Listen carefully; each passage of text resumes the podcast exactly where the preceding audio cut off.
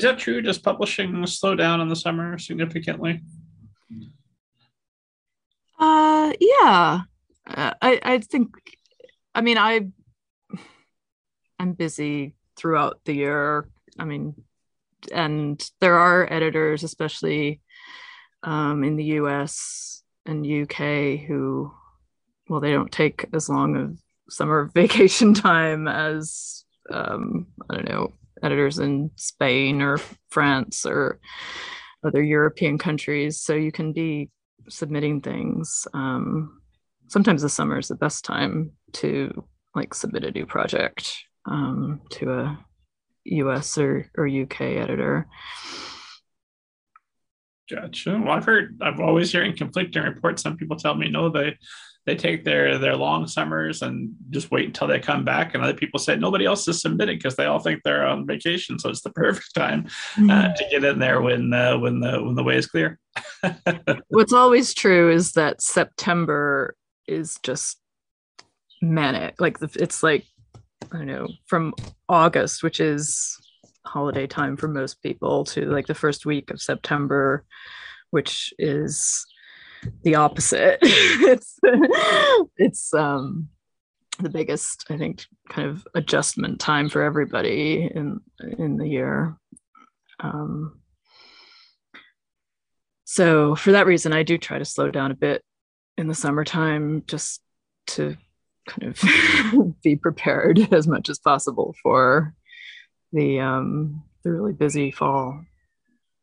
Well, this is great information. I think I think we should call this the the start of the show. What is it about September that um, that that is the perfect uh, uh, confluence of events that that keeps everybody so busy?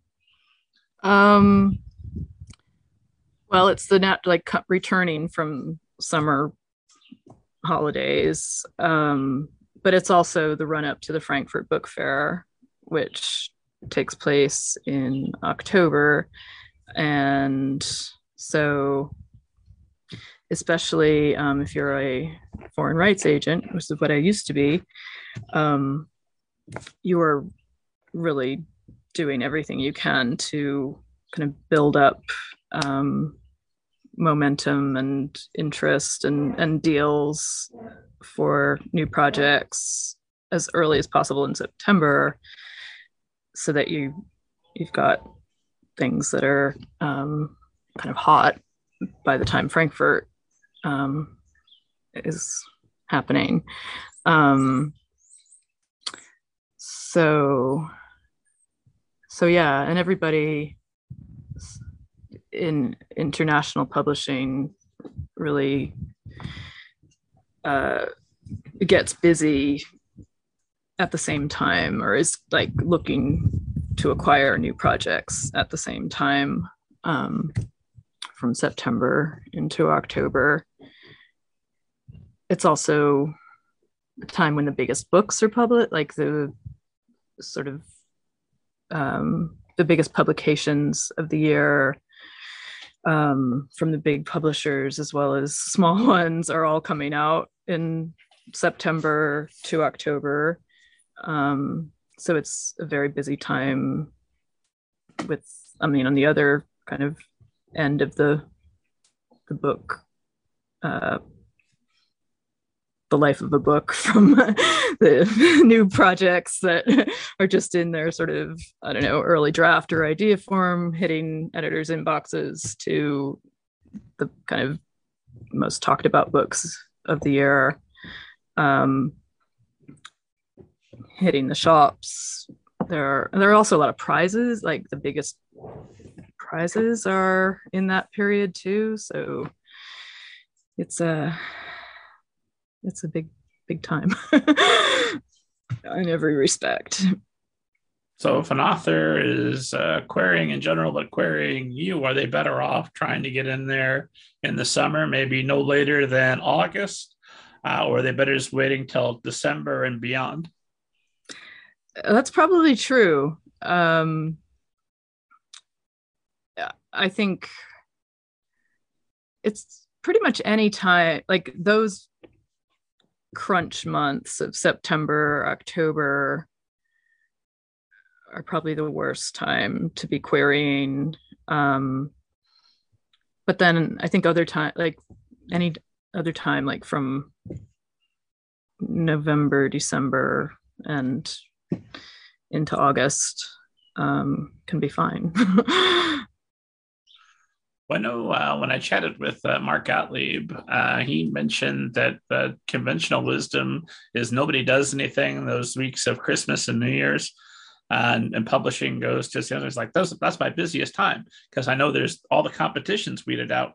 If anybody checks their email, they're they're going to see me because everybody else is being respectful and polite and not sending emails at that time. Would is, is, would would you concur? Is that is that a good idea? Mm, I think I used to think that was the case, but now, and maybe this has become more apparent like during the pandemic with more people, well, with everyone working from home, um, that that um, period pretty much especially for the US because of Thanksgiving like in holiday time in in November it's a I think, a really um, counterproductive time to submit a new project, um, probably from mid November until January, I would say. Um, I mean, it's there are exceptions, like it's possible if it was like a new novel by a, an author that already is sort of in with a publisher um, then it could be a good way of giving that editor the manuscript with the understanding that they could read it, take the time to read it from like November through December, and that you'd be talking to them and their team about it in January. But um, I think for things, I mean, uh, by debut writers, it's not a very good time because nobody's really everyone at the end of the year is just kind of trying to clear off their desk or clear out their inbox and I don't know, focus on having time with their families and um and it's also not um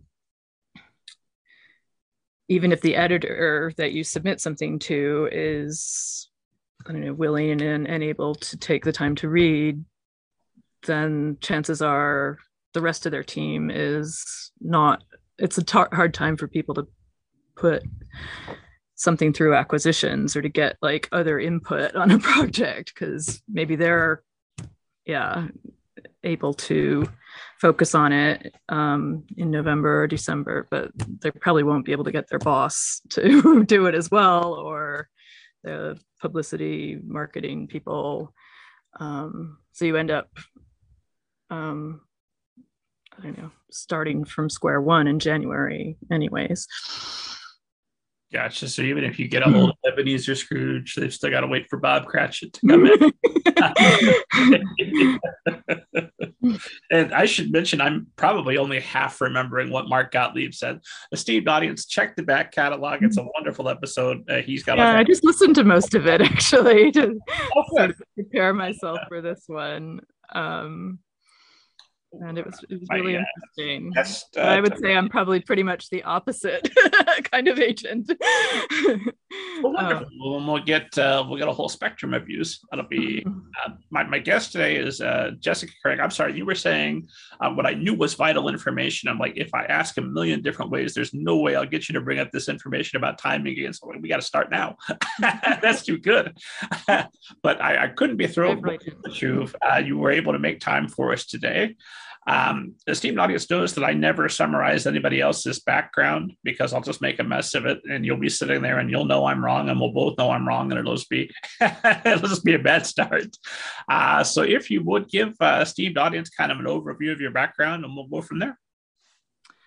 Well, I started in um, publishing um, right out of college uh, in the mid 90s in uh, New York City.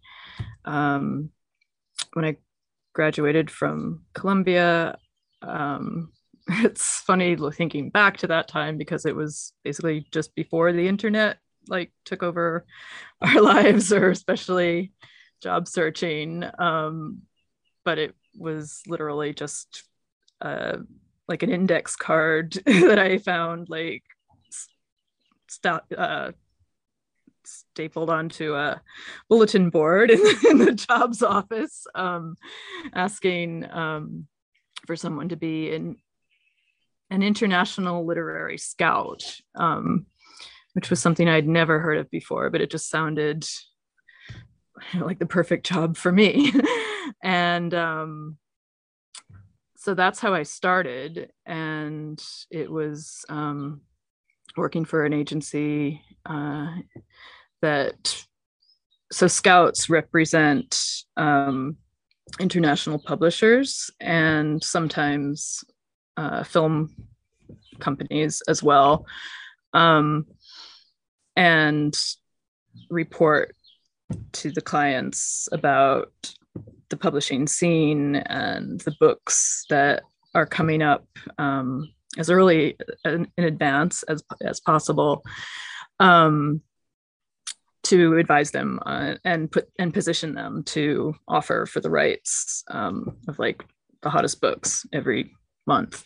Um, and it was, yeah, it's a very behind the scenes job. Um, there are a lot of scouts nowadays um, in New York, in the US, in the UK. There are even scouts in like other foreign countries, um, like Spain, for instance. But back then there were kind of a small number in New York and similarly kind of small number in uh, London or the UK. Um, and it was an excellent way to learn the ropes of of not just uh, U.S. publishing but international publishing as well. Um, because yeah, you're having to read um, and kind of race to like get a hold of early drafts or like new manuscripts and proposals of um, fiction and nonfiction and cultivating relationships um, with editors, uh, with agents to you know show them that you'd be a good person to have them send um, uh, these things for you to read and and so I did that for um, almost a decade. Um, and that was yeah really the foundation of i guess the rest of my career um, and i was thinking that because i've always really been a very i guess close and passionate reader um, i was envisioning i would probably want to be an editor someday um, or as a next step.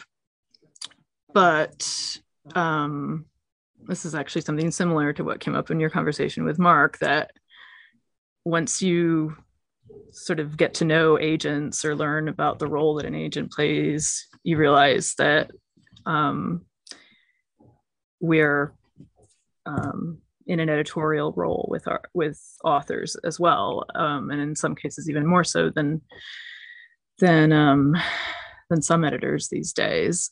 Um, so that's why, yeah, agenting became the thing that I wanted to do. And the easiest um, or the most natural kind of progression from being a scout um, to working in an agency is to become a foreign rights agent. Um, so that was what I did after after scouting, and um, I worked in a really um, extraordinary um, boutique agency in um, New York. Um, extraordinary because of the quality of the writers, and they were mostly debut writers, but um, people that have, uh, especially in literary fiction, and some in journalism, have, have, really gone on to have stellar careers.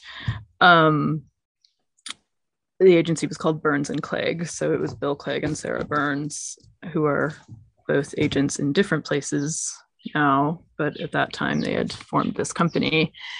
Um, and I was, yeah, their foreign rights director.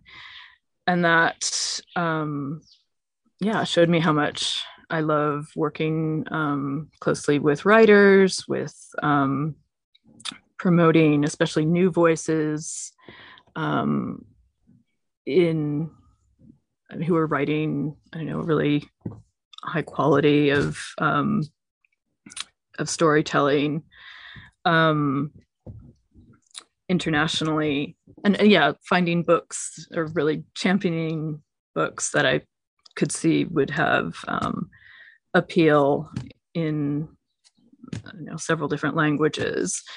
Um, and it was i guess around um, well first of all that agency sort of collapsed because the partners split up. Um, and i had started actually wanting to um, leave new york and move to europe um, and that was accelerated yeah by suddenly needing to find a new job. And it was um, looking to the uk that i really focused on um, and that's um, that's when i got the chance to move from um, new york to edinburgh scotland actually um, which was a wonderful opportunity and kind of a dream come true because I had already become really fascinated um, with Edinburgh and, in particular, this great independent publisher um, called Canongate Books, um, which originated and has their headquarters in Edinburgh, although they have a London office. Um, well, for many years now as well. And so that's the only time that I've ever actually worked um, in a publishing house. Um, and that was really fascinating because it was such a um, a very active independent publisher. So bigger than um, many, but still small enough so that everybody there um, worked really closely together and kind of wears different hats in a way. Um, and I even acquired a novel like while I was there, even though I was the maternity cover foreign rights director. Um, and and yet I when that role came to an end because it was a maternity cover position, um, I knew that I didn't want to keep working on the publishing side, but I wanted to go back to the agency side. And um, I missed that kind of close connection with um, with writers and and their works. And um, so then I got a job in London um, at a really large agency um, as the foreign rights director. And it was um, that was really interesting because I thought I had entered like the most I don't know um, permanent and established and kind of old fashioned um, work environment that I had ever been in. Um, and it was like one of the, I mean, oldest and most prestigious literary agencies of all um, called PFD. Um, but lo and behold, like within a few months of me landing there and and starting up the their first in-house um, foreign rights department, um, there was a like a management buyout that um, it was like headline news in publishing or in like the British press at the time because it involved a lot of um, I don't know celebrity authors and it was also a talent agency so there were like actors and, and directors um, and their agents. And basically they all simultaneously resigned one day because they um, didn't uh, agree with the new management that had just kind of taken over the company. And that's how um, they founded uh, a new agency called United Agents. Um, and it was, yeah, quite an experience to be caught up in all of that. Um, but it, it turned out to be one of the best experiences um, I've ever had because um, they wanted me to come along with them, fortunately. So I was part of this really exciting um, and like a founding member of of a really phenomenal new agency that started in a very big way because there were so many um, agents. I mean, there were like a hundred agents and like kind of uh, assistants combined that set up this company, and um, and all their clients, which basically represented, I mean, some of the best of uh, mostly British uh, literature, uh, theater, film. Um, so, and that was a really amazing way to kind of enter London as an American, like without, I actually didn't know. I mean, I knew some uh, British editors professionally because I'd been sort of submitting books from my previous companies in the US um, to them. But um, yeah, it really uh, changed my life in lots of ways to um, to be, live there and in and work in that kind of a place. And I guess I thought um, that because it was such a big company, because I loved my job and my colleagues so much, and really loved living in London, that it would be the place that I would just stay until I retired someday. And and some of the agents that like who were my colleagues were uh, sort of legends in their field, um, like Carolyn Dawnay, um, who um, discovered Alain de Botton, and she actually was Richard Dawkins's like very first agent, and Nick Hornby, and um, and Pat Kavanagh um, it, um, was a phenomenal agent. Um, who sadly passed away actually kind of during this whole time of setting up United Agents, but I feel really lucky that um, I got to know her and um, and represent some of her writers internationally as well. Um, and and yet, what happened was, um, I mean, I was I was there for seven years, so really, um, yeah, I got the foreign rights operation sort of running and thriving, and had some incredible um, writers that I worked with uh, for their translation rights representation. Um, most notably, well, I know there were so many notable ones, but a personal favorite was um, Eleanor Catton, who was um, she's represented by Carolyn Dawnay, and she is uh, still the youngest ever writer to win the Booker Prize. Um, for the longest uh, ever novel to have won the Booker Prize, which was um, The Luminaries in, um, oh gosh, was it 2014, 20, maybe just before that, 2012 or 2013, around there. Um, and,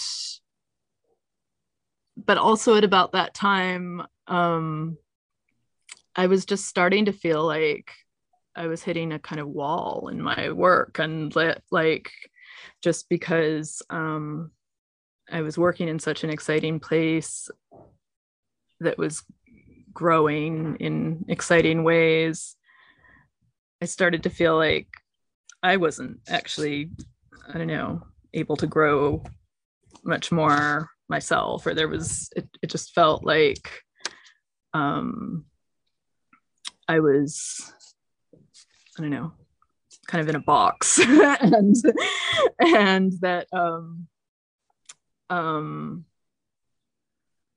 I think it was also, I mean, there was there've been a lot of sort of changes in the foreign rights trade, like over this period um, of, I mean, it was just becoming kind of less fun and buzzy to do that work entirely, and um, and I was also the volume was increasing because the company was growing. And so it was like yeah i was just losing that kind of fundamental connection with the love of reading with the love of like discovering and sending out new um, new projects as a foreign rights agent.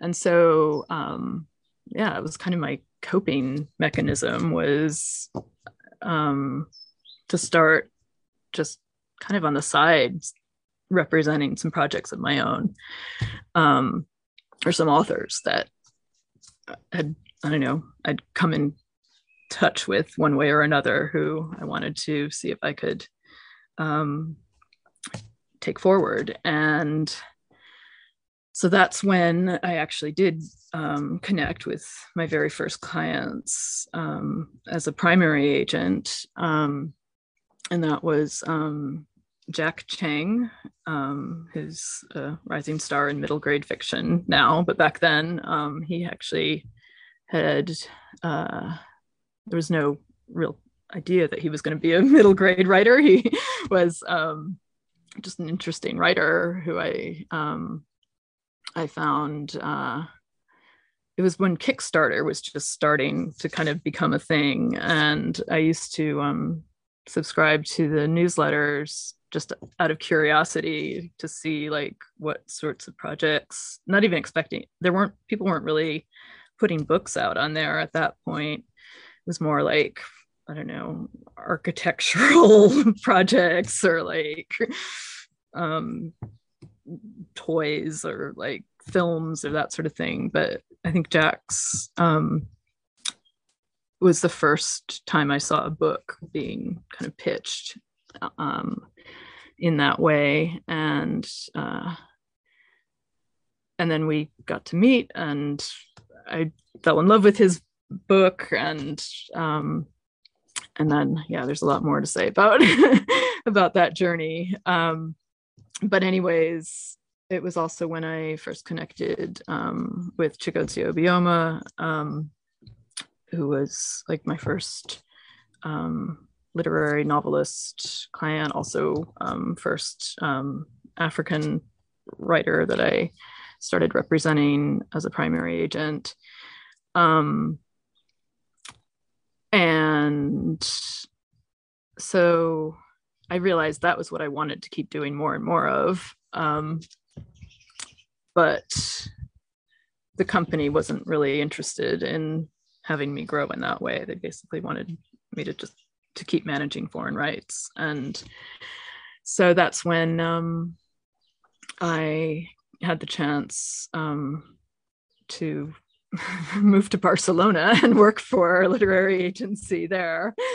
Um, it had just kind of come up um, at this time that I was feeling at a crossroads in London.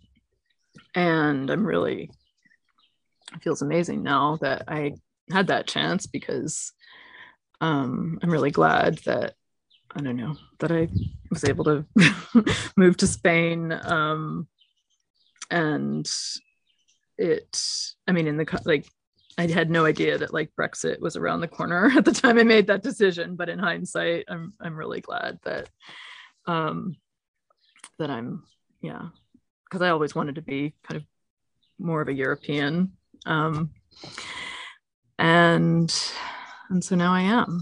Um, maybe I feel I've taken up far too long. To oh no no no no! I love long. My going to get uh, information I'm just not clever enough to ask about. so that saves me time. Esteemed audience learns more than they would have otherwise. Everybody wins uh, with with a long answer. Um, you did say uh, a few different things that I, I, wanted to follow up in there, though it just struck me that a farm in Spain at the start of 2020, that's that's the place to be. yeah, I feel lucky about that as well. And away um, from the crowd. yeah, it has been a a really big change that I'm still, I think, because it's been such a busy time, I'm still processing like what it means. Um, I mean, the big change while I was in living in Barcelona that I made and was like leaving the agency that um, I had started working for there or that had brought me to to live in Spain and and starting my own business, um, Craig Literary, and making that kind of shift from being an employee my whole life basically to suddenly being self-employed um, and like an entrepreneur.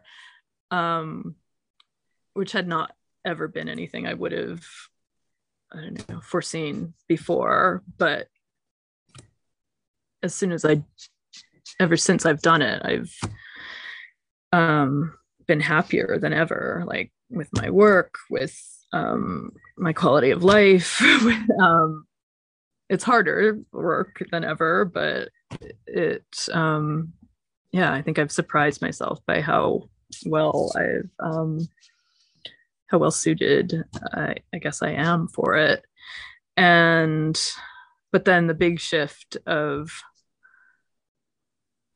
um, leaving urban cosmopolitan life um, to moving um, to it's actually an off-grid olive farm um, and i mean i did grow up in the country like in a rural part of connecticut. So i think i've always had that in me of you know really loving nature and calm quiet times. And um i became a lot more I guess, extroverted um, during all the years I lived in cities from like New York to Edinburgh to London and to Barcelona. But um, it's actually been an easy or a very, I don't know, positive adjustment to um, kind of go back to uh, nature and country life um but it it does have its yeah it's something that i'm still i think getting used to um but i think because of the way the world has changed and is changing like in the context of the pandemic and everything else um for me it feels like kind of the only way forward actually to like keep feeling um i don't know just a sense of calm and um and especially in um discovering new writers and like kind of developing projects from really early stage i almost feel like i don't know how i would have been able to do it in any other like setting than than this like during these years. Um it's uh i think i always especially since i founded um my agency i think the gardening metaphor has been like really central to uh, i don't know my philosophy of being an agent the kinds of like way that i go about my work. And um so yeah it helps to actually be in that kind of a, a setting while i'm doing my work I know that uh, you you said that from an early age you you believed yourself to be both an American and a European, uh, and that while you're there in Spain, you're able to get over to the Frankfurt Book Fair without issue. You're able to get to the London Book Fair. You're able to get back to the States for meetings. And how much does this is this is a question I'm I'm asking because the esteemed audience knows I want to decentralize publishing here in the U.S. out of New York uh, and, and, and spread it out more. Uh, it's amusing to me. I'm talking to you in Spain from Indiana, and our Zoom connection is flawed. I talked to Maurice Broaddus not long ago, and he lives uh, about 10 minutes drive from me. Um, and he was there in his house, very unstable Zoom connection here in Indianapolis. I don't know why that works. but how does living uh, abroad um, does that impact you at all with your dealings with us or does that open you up and and and, and um, what are the advantages and, and, disadvantages of being out of nyc mm.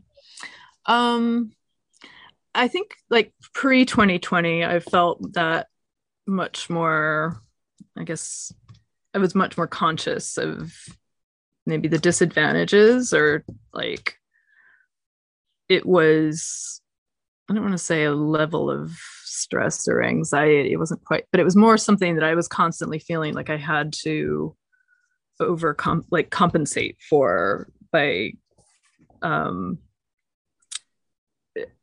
just, I guess.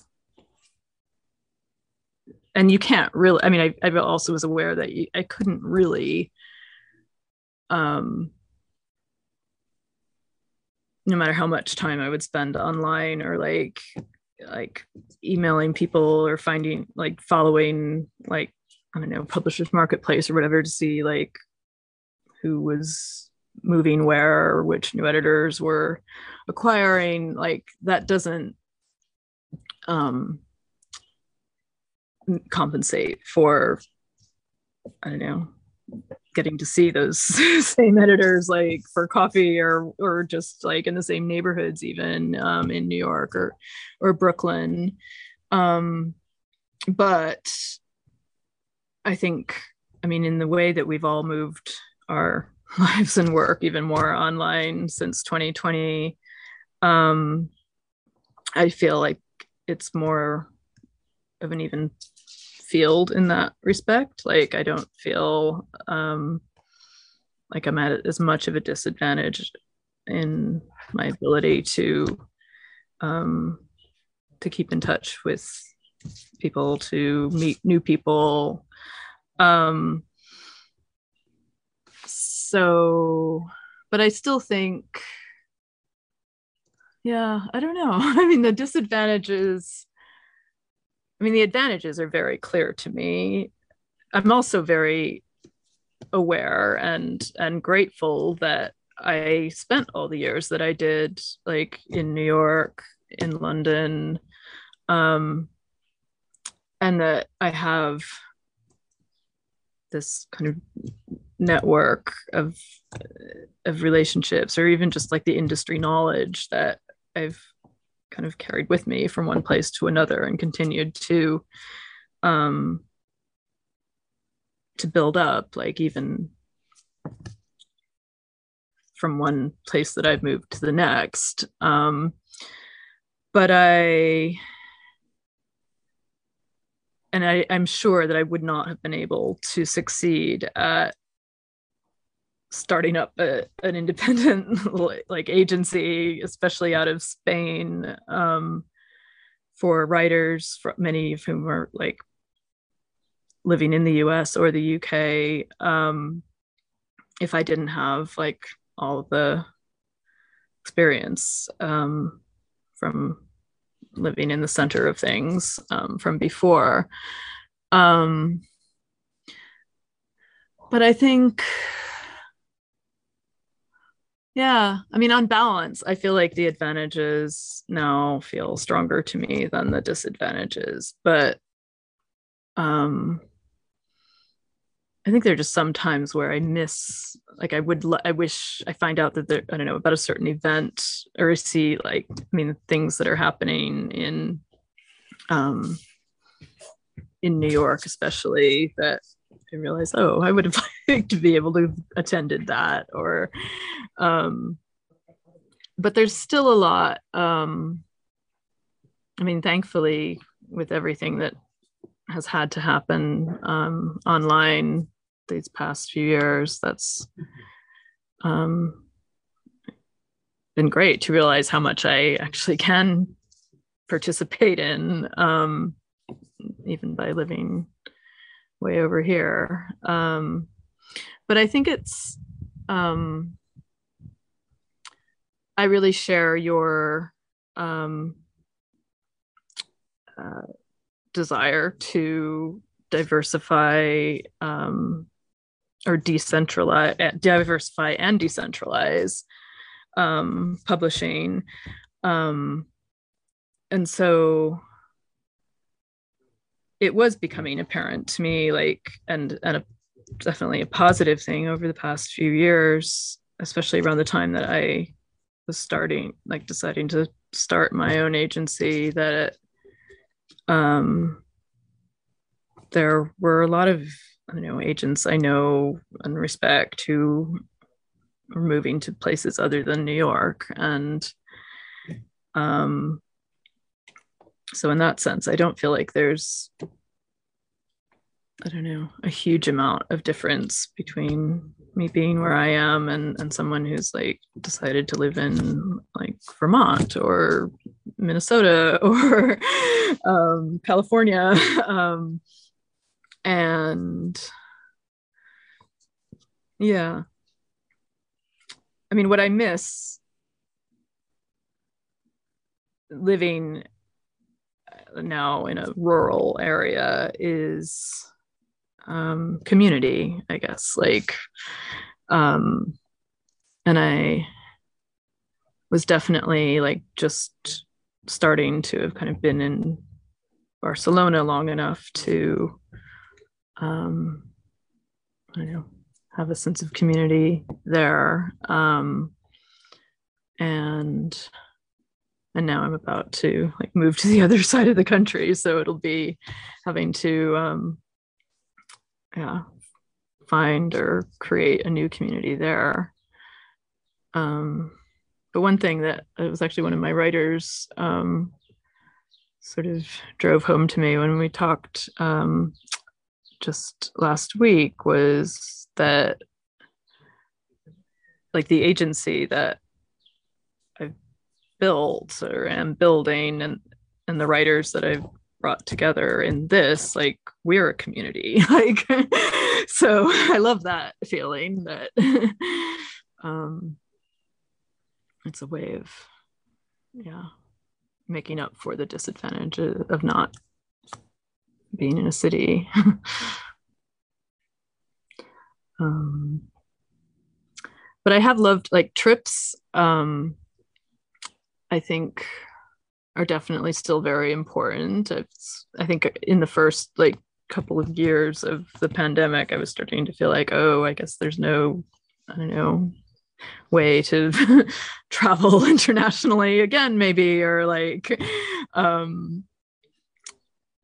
and I was in some ways like not mourning that as much as I think other people were because um, I think actually, especially in this industry, we do need to find better ways to be sustainable and like the just kind of perpetual like traveling is uh, that a lot of um, a lot of people do is I'm not sure that is going to be the best way forward. Um, but I have really realized how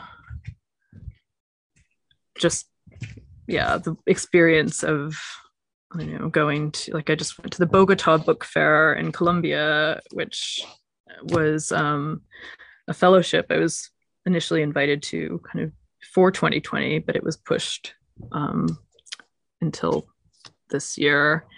And it was just incredible, like to, you know, just meet so many new people who um, are kind of advancing like the literary culture and and publishing um, in that part of the world and having such a sense of like you know shared values and purpose and um and that's the best thing that you get from trip to um a book fair or to do um meetings with with publishers uh, in their offices or in their hometown. Um So, yeah, I think it's about finding the balance of, I think I probably can get away, like travel less than in the past, but have at least you know two or three really valuable um, trips in the year. And that's probably enough. Uh, well you um, uh, a lot of things I want to I want to follow up on. Um, one you mentioned um, diversifying publishing a little bit more, and of course, I, esteemed audience knows I ask every publishing professional who comes on the show about diversity in publishing. Um, in your case, I think uh, usually I ask, "What are you doing? What is Craig Literary doing to increase diversity?" But I think a quick scan of your client list uh, will give us some idea of, of, of, what you're doing to, to actively work to diversify publishing. Because you work both uh, internationally with foreign rights as, as well as uh, with domestic publishers, not domestic to, to, to, us here in the States. Um, hello, international listeners. I never forget you. but um, what uh, are you seeing uh, a similar push abroad with internationally in, in, with European publishers, Spanish publishers, all the different types of, of, of, foreign rights publishing that you work with, as well as US publishing. Is this something that we need diverse uh, books? Is that primarily a US focused initiative, or are you seeing that spreading out to worldwide? Um, I think it's a mixed picture. Um, and I think it, um, I mean, in a lot of ways, because this, I don't know, these initiatives or this kind of awareness that publishing needs to become much, much more diverse, not only in terms of the authors and the books that are are published, um, but also the people who um, are the gatekeepers who work in publishing, and um, and that's been going on for, I mean, I think I don't know, at least probably going back to around 2010 or like 2000 it was definitely around the time that I kind of left London and and moved to Barcelona that there was um, a sense that people were becoming increasingly aware and like active around that. But now it's been, I mean, almost a decade, and we're still um, I know, kind of seeing over and over again um, I mean, you can see, yeah, great things that have come about and great changes. And in general, I would say it feels like the most um, exciting and inspiring time in publishing, like in my whole career, because these um, initiatives are and just support for diverse writers was not happening at all. And when I first um, was starting, like in the 90s and early 2000s. Um, but there's clearly still a really long way to go, or there's like you keep finding different examples of, of things that actually um, haven't changed that much at all. Or I do, and I think that um, it's clearly mostly in the US and the UK. Um, I think to some extent in France as well, at least in the the writers that are um, are getting published in in literature. Um, but but yeah it's kind of i think it's it's really in the us the us and the uk that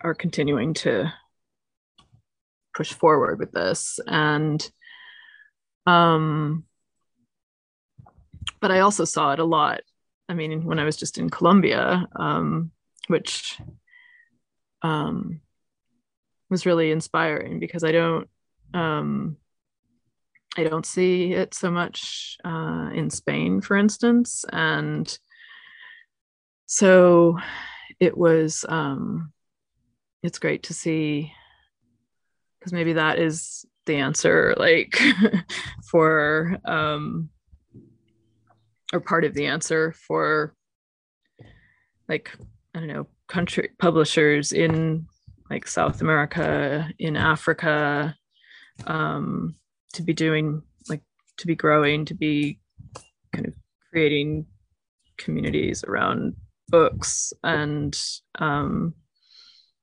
in their own countries. Because it's also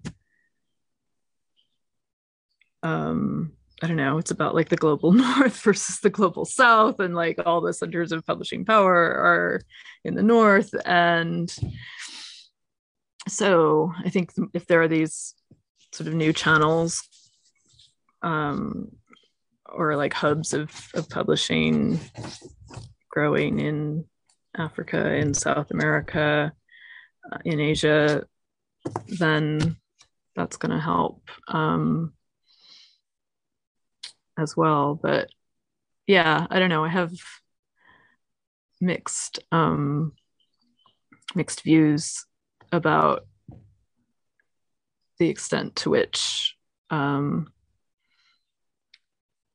the industry is is really promoting diversity.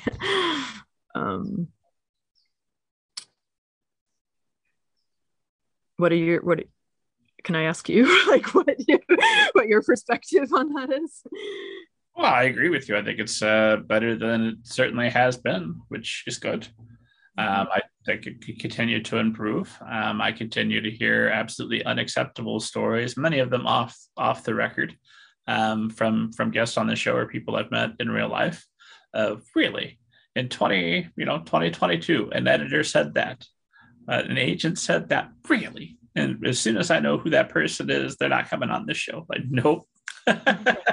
best of best of luck elsewhere. So it's um yeah, no, I, I agree. I think uh, I think we're improving, but uh, there's the the road leads ever onward, uh, and there's there's more work to be done. Um, but uh, the good news is there's folks out there like Jessica Craig who are actively working uh, to continue that work. Um, and I wanted to, I've, I've been asking everyone about the state of publishing also. And since you're in a unique position uh, to tell us about uh, the state of international publishing. I know here in the US, we're getting some, always, it seems like there's always some variation of a doomsday tale. Um, more recently, we've had some uh, high profile um, uh, associate editors leaving publishing with complaints that the pay is too low, the workload is too great. It's not sustainable. How are editors supposed to make a living within publishing? Is that primarily a US problem, or are you seeing that internationally as well? I think that's um, it's definitely not just a US problem. I mean, just in this past week in in the UK bookseller, there have been lead articles about um, it's the results of of survey recent surveys about the issue of burnout um, in in British publishing and the um, issues of pay for like entry level and and uh, junior roles versus the um, uh, the executives at the top and um, and how that is so linked to um, there being diversity in, in publishing is if like people from anything other than privileged backgrounds are not able to earn a living like do like with an entry level publishing uh, salary or the cost of living in a place like London um, or New York, um, then yeah, that that's something that really needs to be solved by um, um, the the big publishing companies, especially, um, and big agencies as well. Um, and I think it is a problem. I think it's also an issue, probably anywhere um, but less so in um,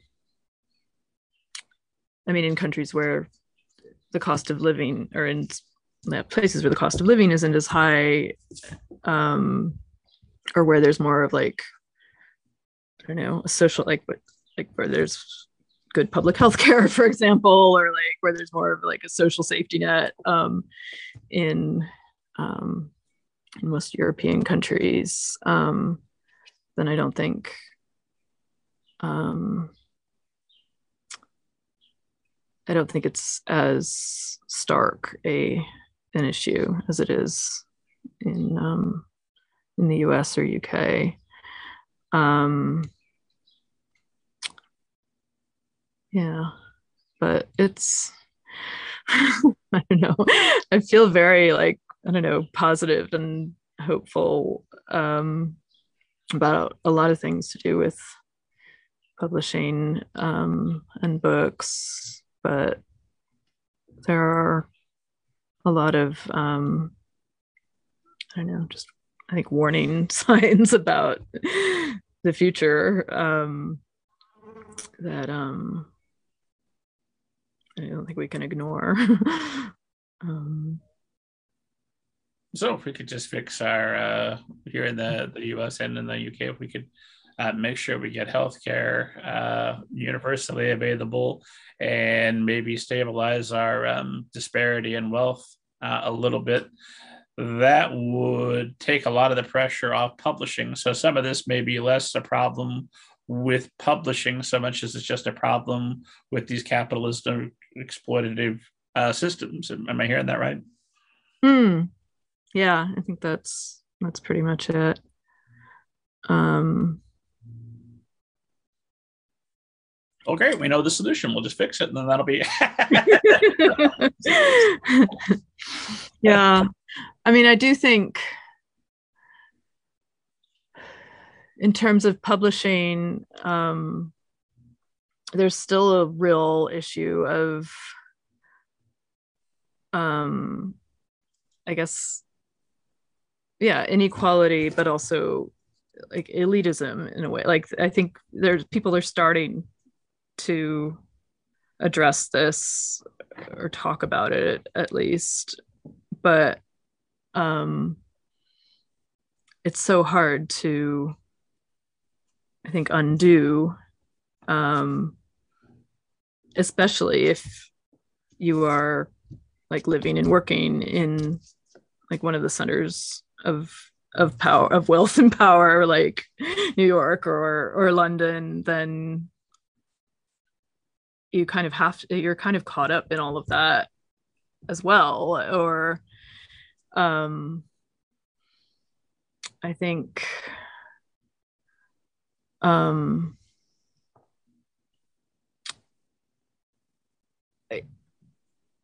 for too long there's been um i mean just such i guess a preference given to like writers who have I don't know come from like certain schools or like certain um I mean I, I guess that is where it's mostly like channeled like if you've gone um I mean I don't know I've gone to great schools at like those schools so I'm I know that world or that like way of um of thinking very well, but I don't know. I guess I've never, I, I currently am more aware of the, um,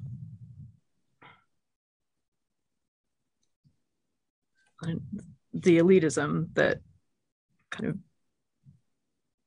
goes into not just publishing, but like all kind of major um but especially in the arts i think but and especially in like book the book world there are these just clear kind of um connections between like especially in literary i mean in in literary fiction and nonfiction i do find um i mean actually we should talk about like i guess how i kind of shifted into children's books like after being um someone who always saw herself as being an adult reader adult agent um it's yes, definitely that's great it's definitely in children's books that I think we can see all these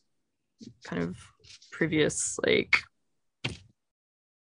prejudices and like categories um sort of breaking down at least in um in the US and, and UK um and and yeah i got into um children's books basically through my writers. Like um i never thought it would be my area. There is such a kind of um or i always perceived there to be such a kind of division between the people who work in adult publishing and the people who work in children's publishing or the um it's a different network it's you're submitting to different editors um and and it has been a learning curve um, for me. Um, I don't have kids of my own, um, and and yeah, I just sort of thought it was never going to be something that I would um, get into. But I'm really glad that um, I mean, basically, thanks to um, Jack Cheng writing "See You in the Cosmos," um, which he initially didn't know he was writing a middle grade book or a, a book for kids. He just wrote the book that he wanted to write. Um, but and when I first read that manuscript, um, I think I initially did set, show it to a couple um, adult fiction editors, but I did just have a sense that this book feels different from um well it is it was different from anything i'd ever worked on or read before um and then it yeah it ended up working really well as a as a middle grade novel. Um and that showed me that oh i guess i can do this after all or i have um it's i mean it's been work that i've had to do to like yeah get to know about middle grade um, young adult um, the market the people um, there's still a lot more reading that, in that area that i want to do and and am doing but it's been such a joy to um to kind of enter it like through the writers and, and the projects that um that I've worked on over the past few years. Um and and each time it sort of pushes like i don't know the boundary further than I thought because I was like, okay, no, I'm I want to do more middle grade, um, and I've got the you know basis to to keep building upon that. But then, um, and I but then I thought, see you in the Cosmos won the SCBWI Golden yeah. Title just right yeah. out of the strong start. Yeah. you immediately fall in love with middle grade after an experience like that, right? Yeah um and jack has too i mean he's definitely he's working on um his next um middle grade novel and um he's really kind of connect like found a kind of community of uh writers not only of middle grade but um writers for young readers and so and then because of that like I had the confidence to reach out to uh, Zanib Mian, um, British Muslim um, writer, real trailblazer. Um, with, I mean, she'd been writing and and even illustrating her own books and self-publishing. Like she'd started two self-publishing two companies in the UK um, when she was a um, a, a biology teacher and but had two young sons at that time and was frustrated as many people are and should be that there weren't any books um, that featured like characters that looked like her kids um, or her and um, so she started writing them and publishing them herself um, and then i found her when um, she actually won this great prize. It's a pretty recent prize in the UK called the Little Rebels Prize. Um, but she um, was actually when she was on the short list for that. That was the first time I saw her, her name, but it, it, was kind of amazing because she was on a short list of like Malala was on that same short list, and um, these other like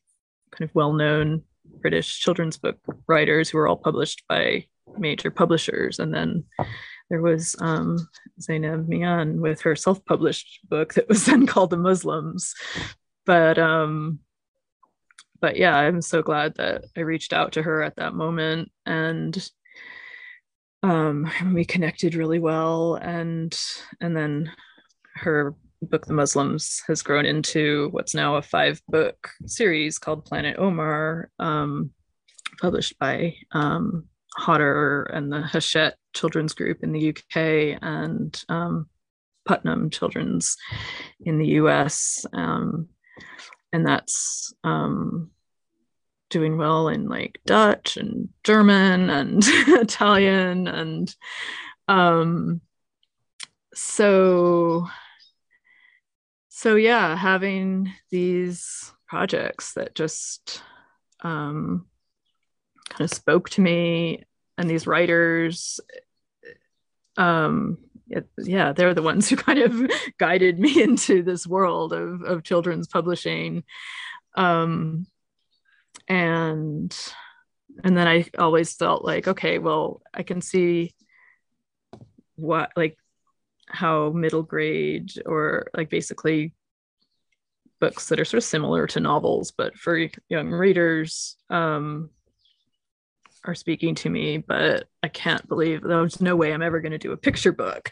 And and then um because that is so different still from middle grade and ya um publishing and the people are also very different. Um but then this project um, actually came up right at the start of the pandemic, um, which was um, it was just published in March of this year called Loujain Dreams of Sunflowers. And it's a gorgeous picture book that um, shares not so much the biography. I mean, it's a really fascinating project because it, and I think this is one reason that I was immediately so captivated by it is because I like books that just kind of push the definitions of what kind of book it is or like um and so this book is this special kind of way of of sharing a real life human rights defender. Like Shiro's story but through um, basically a fantasy kind of fable story um, that's very imaginative and is sort of inspired by imagining what the real Loujain Alhathloul um, was like as as a young girl um, before she became an activist. Um, she was one of the leaders of um, ending the ban against women driving in Saudi Arabia and also the, the male guardianship system. And she was um, one of, of these activists that was punished most uh, severely for just her activism. Um, and it's um, because her siblings um, all live outside um, of Saudi Arabia, um, they've been able to um, speak out about um, what has happened to her and and also other Saudi activists. Um, and it's her younger sister who's the co-writer of this book with the woman who um, really uh, built the international campaign to um, to free the Saudi uh, women who um, were imprisoned um, even after MBS lifted the driving ban. he then put the the women who'd been kind of campaigning for that know, in prison um, and took credit himself for having done this this thing um, and so it's just yeah it's been really um, an incredible experience like shepherding a, a book like this into the children's book world. Um, I think it's possibly the first, and it is inspired by like Malala's Magic Pencil, I think is maybe the only other sort of close example, but it's still um, to share the story like for such young readers of a real life um, human rights defender whose case was actually, I mean, there was a lot of uncertainty. I mean, she was in prison during the whole time that the book was being written and kind of um, presented to publishers. And we're so uh, grateful that we, I think we found the perfect publisher, which was um, Maria Russo um, of minedition, um, part of Astra Books for Young Readers. And then um, they matched it with um, Rebecca Green as the illustrator, um, who actually had been um, friends with, or she still is friends um, with um, one of the co-writer with Uma Mishra Newbery, the, the co-writer. Um, so it's I'm not sure I want to do a lot more with picture books, although I'm because it's a it's such a different area but now because of this one i definitely do want to and will keep doing more with picture books because how could i stop when i've met such wonderful people through this? And it's been such a a, a really impactful experience. Um so yeah i guess the lesson is never say never say never Something you mentioned when uh, much earlier in the conversation that I, I, I, made a mental note to get back to is you'd mentioned for a brief time you worried you might be losing your love of reading, and I thought, oh no, that must be like uh, almost the equivalent of if, a minister. Have been for 20 30 years however long and you're you're well established in your career and suddenly you become an atheist. Oh no. If you lose your love of reading what what are you going to do? And i know you are a big proponent of reading at least one book for pleasure it, at, at all times while you're reading your submissions and everything else does working on discovering new things like picture books, like middle grade books, does that help to renew your love of reading? And where is your relationship with reading at this point? yeah. Um, um, it's actually at a kind of hard spot. Like just this year, there's been something about like 2022 that has been hard to um to keep up the pleasure reading but um I think that's just because I've been so busy, or because so many of my clients kind of buckled down and like progressed in like writing new drafts or new manuscripts, like during this, um, yeah, pandemic time that I've had a sort of steady flood of, of works from my writers to um to be reading this year. But it's um i definitely think working in kids books i mean that's one of the things that i'm really yeah discovering i love about it is it does kind of reignite that kind of early passion for for reading um and just and also like the books are much shorter so it's easier to like read um uh yeah middle grade or even YA and certainly picture books for pleasure than it is to read like all the I know novels and and nonfiction too that I want to be reading. But um I mean I think the biggest difference for me like that's one of the joys of having gone out on my own. Um because I think it was much harder when I was kind of servicing other people's clients or like working like um as a foreign rights agent and having to kind of read I don't know across especially a company as big as um, United Agents um, I only had time to read maybe one or two novels for pleasure like in a year and I felt as soon as I got like firmly into primary agenting and then especially when i set up on my own that there just felt like such a it had been years since i had really um i mean i guess on a, i don't know on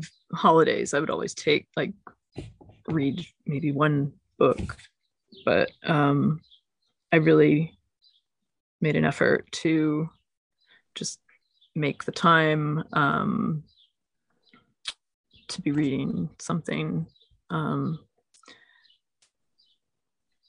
all through the year.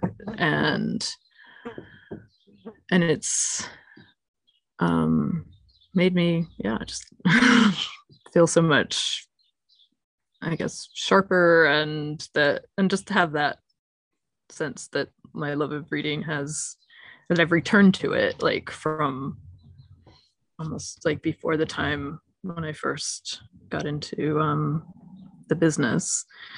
Um, I just, thought, I mean, I think that's something everyone in publishing kind of struggles with the most is we all kind of grew up like loving reading. That's why we have these careers. But um, then, yeah, to be working in an area where you're required to read so much um, and pretty much and and after hour like that's part of the issue with like burnout with sort of people in in uh more on the publishing side um than the agency side i think but is it's not like editors are able to be like reading kind of at their desks or like during most working days. It's what you have to fit in like after hours or on weekends and um but i feel like i have i guess a bit more flexibility about um i mean my clients work comes first but then um yeah there's always something and and especially over the summer i guess that's when i kind of spend a lot more time reading than other times of the year. Um, well, how uh, I know you've got uh, right around 30 some odd clients now. How actively are you seeking new clients? Um, I'm always, I do, I think at the moment I'm feeling just, it's harder. I mean, I guess I've signed up a few new this year, like in the first months of this year. Um, and I'm still, I'm always seeking. I mean, there's, I don't know, a couple people that I just asked to see um, samples from just this week.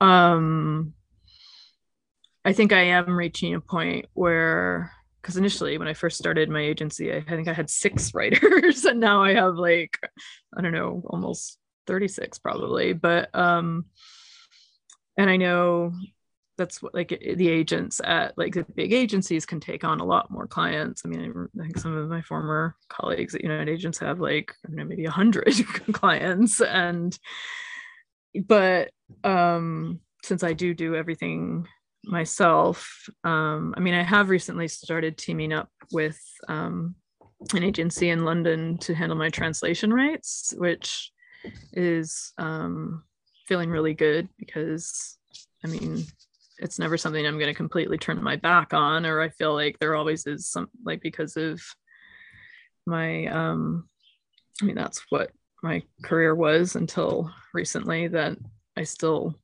have a lot to contribute, but to just yeah have um, somebody I trust who is excited about my books uh, or my clients' books um, and able to have that be their kind of full time um, work. Whereas what I've discovered is like getting new writers kind of through the doors of publishing houses in the US and or the UK, ideally both, is that's that takes up like I mean, I like to I try to keep up some of my closest relationships and like you know, with published editors in Germany or France or other European countries, especially. But um, it's um, there's so much change to always keep up with uh, in North America and in the UK. Um, so, but that said, yeah, I um, I think it's mostly just trying to keep a sort of I love having an eclectic list. Um, and so it's a matter of like trying to keep doing different kinds of projects that do all sort of connect in some way to like my own taste and passions and and experience. But um um yeah that does make me um,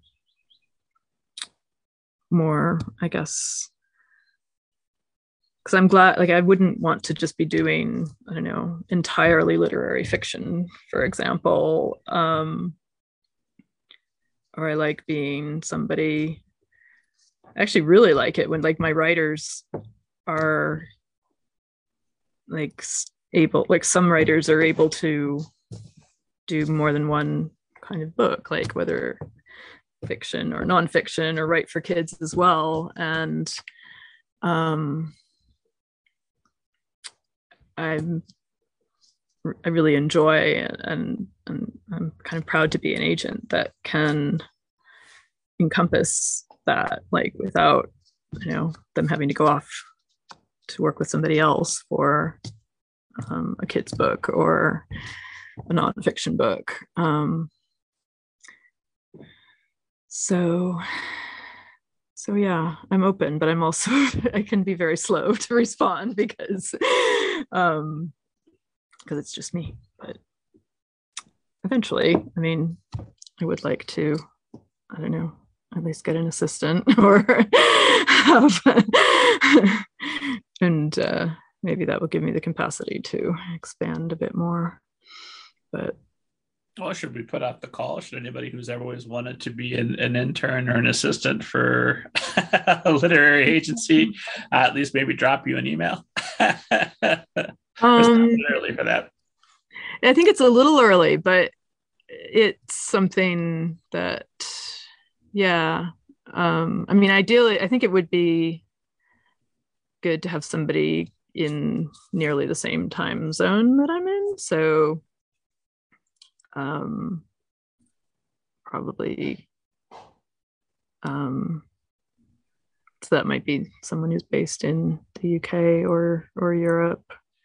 Um, but Eastern, I don't know. The, I, I actually tend to work like match my working hours to um, eastern us um, as much as possible um,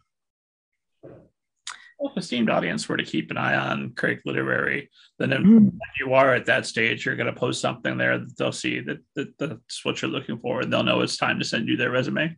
Mm. Yeah, I think my, my my move of house like has to happen before anything else, and then once I'm settled um, in what is intended to be like, you know, the last big move. um, then uh, that would be the good time to be starting to uh, look for an assistant. So, hmm. well, did want to ask you I'm watching our time, and you, you've been extremely generous with your time, and I greatly appreciate it. So I've only got a couple more questions for you uh, today, and we'll, we'll, we'll end this thing while we're still having fun. Uh, but I did ask, ask a little bit uh, literary question. I like to to give the opportunity to, to every agent that comes on here because uh, one one reason esteemed audience is listening to us uh, is to get some sense of why Craig Literary of all the agencies to choose from, why would this be the best for me? Um, and so that's my question. What uh, what are the advantages of working with Craig Literary? What can all the authors who are already sending queries to you look forward to once they've once they've been accepted? um Oh gosh, it's that's a really tough question. I mean, I think um it's mostly about deciding whether you want uh, like an independent or like boutique kind of model of agent or one of the like big companies and um, I think there are advantages and, and disadvantages to to both. Um, I think the advantages of um, an agent like me is um, that I don't know. I think of myself as be, and I think all like we are um, much more i think you would get more personal attention because obviously there's nobody else to respond to the emails or um, in my case. Um, but it's also about um, i don't know. I feel it's a slightly different like philosophy of uh, um of the process of like um of a book's journey like i mean um it's and i guess I, I kind of work in a very sort of bespoke way like depending on like every author is different every book is different and so um but yeah it's about kind of growing out of that like kind of fundamental like spark from from the from the beginning. Um and it i mean i think um i am really unique um from other agents because of my international like background and location and um and i think that is something that i don't know some writers or aspiring writers are drawn to more than others. I feel like really actually lucky and sort of i mean when i first set up craig literary i worried a bit like am i you know get any interesting submissions or queries at all like or will they all just um like how will people know about me? Or like will um and it actually has been really gratifying to see that um i mean there's never really been any shortage especially when i first set up the agency. There's that initial kind of i mean once you're i guess listed as a new company in Publishers Weekly or Publishers Marketplace, then people submit um, more than ever. But um, it's um, yeah, I think it's pretty apparent like what makes me different from um, the I guess usual agent that's based in New York or in London. And I think it's been really wonderful to, um, I mean, the, that the authors that, especially those that I've been working with since I actually was in London, of those who have stayed with me, um, have not, I don't know, don't think seen any difference in or that it's because they wanted to work with me and it didn't matter to them like whether I was in London or um, an off-grid olive farm in Spain. Um, and so yeah, I'm not sure if that really answered the question, but um, I think it does. I think that student knows that they're going to get to work with Jessica Craig, and it's more or less enough said. yeah. I mean, occasionally I do get I, I get query. I mean, I know a lot of authors like send out queries simultaneously to various agents, and that's fine. And like, there have been times um, where I've you know made a play for somebody who I knew was like had an offer from somebody in New York or was approaching agencies there and I guess I'd prefer not to be in those kinds of situations because I don't know, I sort of feel like um, it's, but I, and it's inevitable that I will be, and I actually think it's a healthy thing for authors, like to be. I mean, it's like when I'm submitting a work to publishers, usually I'm submitting it to more than one publisher. Um, um, it just takes so long to hear back. It's not realistic to wait three months every time. I completely agree. Well, unfortunately. uh, Jessica Craig, have you ever seen a ghost and or a flying saucer? um I am very I think I've become increasingly like sort of rational or science based like over the years. But whereas, um, but I, okay, definitely not a flying saucer. um, I may, it's possible I've seen a ghost, but can you share any details with? um no i mean i don't know. I, I think um sometimes i have i have very vivid dreams like i have ever since i was a child and there have been i don't know one or two standout dreams where i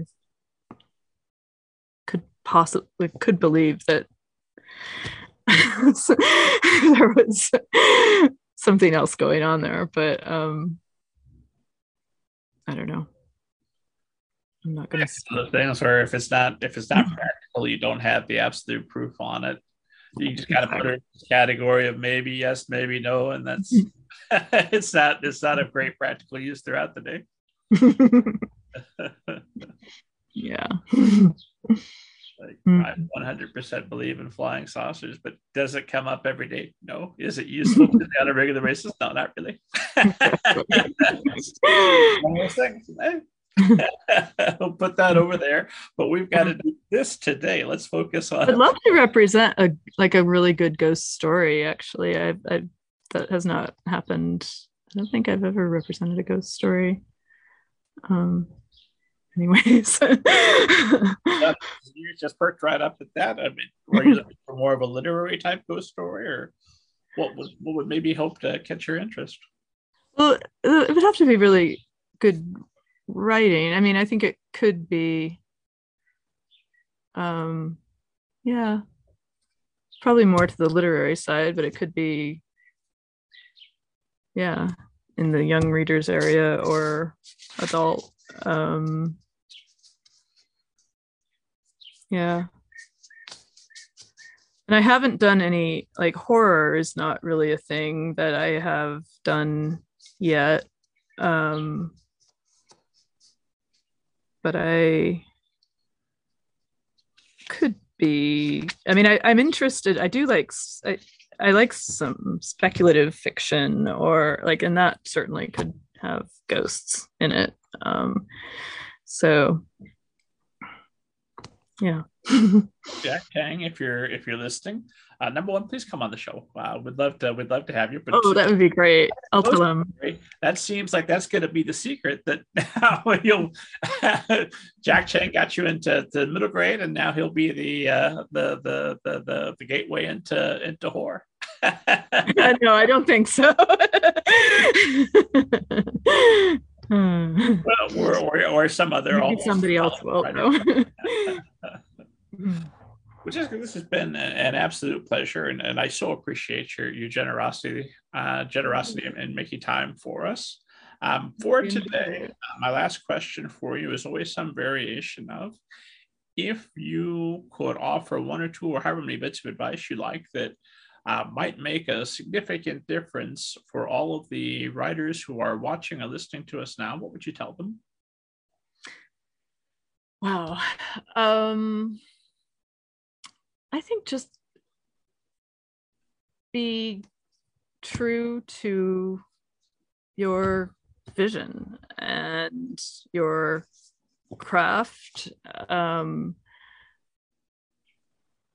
I mean, if you have a vision that where there's a gap between i don't know the craft that you've learned and achieving that vision then hone up on the like find ways to, to strengthen the craft. Um, but i think in these just incredibly noisy kind of intense times that um, that we're in, like it's more important than ever to yeah keep the space like it, your creative space.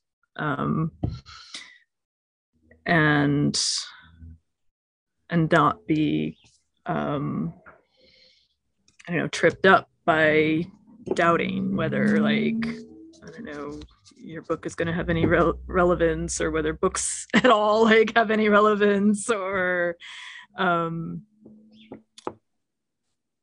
i mean i think